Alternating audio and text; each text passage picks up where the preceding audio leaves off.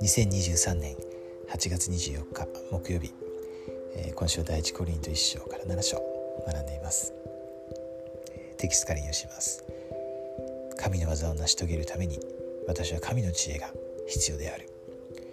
見つけることができるならばどこにでも知恵を探し求めるのは良いことであり奨励すらされることですが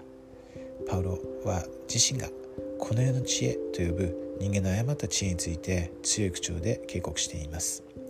第一コリント1章17から25節を読みこの言葉の意味について深く考えてください。パウロはどういう意味で神の知恵という言葉を使ったのだと思いますか？神の技を成し遂げるために神の知恵が必要なのはなぜでしょうか？神の技を成し遂げるために自分の責任を果たそうとする時にパウロがコリントの生徒に教える時に感じたような恐れとひどい不安を経験したことがありますか？第一コリント2章の1から5節のどの言葉に勇気づけられるでしょうか？人の知恵よりも神の力を信頼していることどのように示すことができるか考えてください。教育聖句1章の17から28節も参照してください、知恵ですね。今回のこの、えー、読書課題の中でもすごくこの大切なテーマの一つだと思います、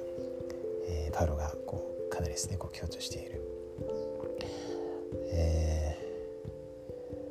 ー、あの最近あの自分はイザヤ書ですね。結構こう意識的に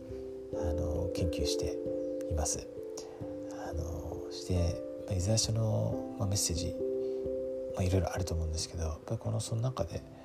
こう一番こう強いあのなんですかね強く訴えていること一つがやっぱこのあの神の知恵に頼る、まあ、神様に頼るということですよね。人の腕に、えー、頼らないということっぱりそれがこう強調されてますね。で実際あの私たちがこうシオンを築くというのはあの人の力知恵ではなくてですねこう神様の力神様の知恵に頼ることによってしかあの死を築けないということですよね。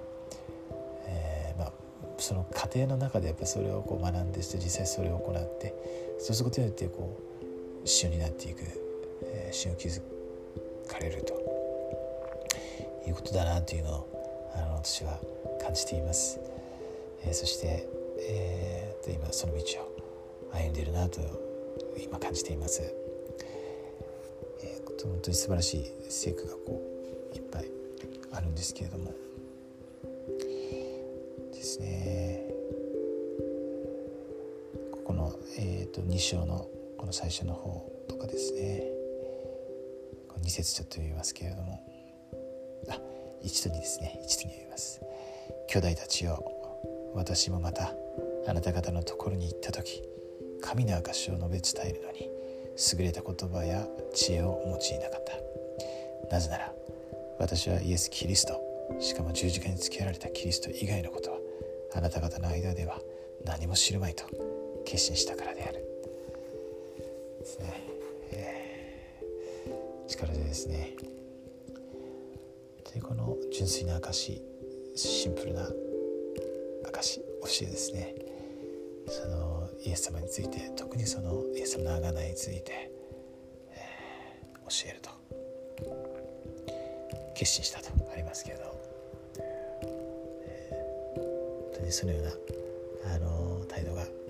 当に私たちもあの必要だなと。あの強く感じます。あの生活をこうよりこうシンプルにそしてそのあの神様の教えも本当にシンプルですね、えー、大事なことはそんなに多くないですよね。私たちやっぱり難しく考えてしまうことがあるなとあの思います。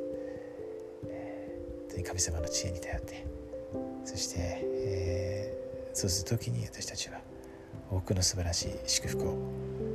受けることができます。天の父様生きておられます。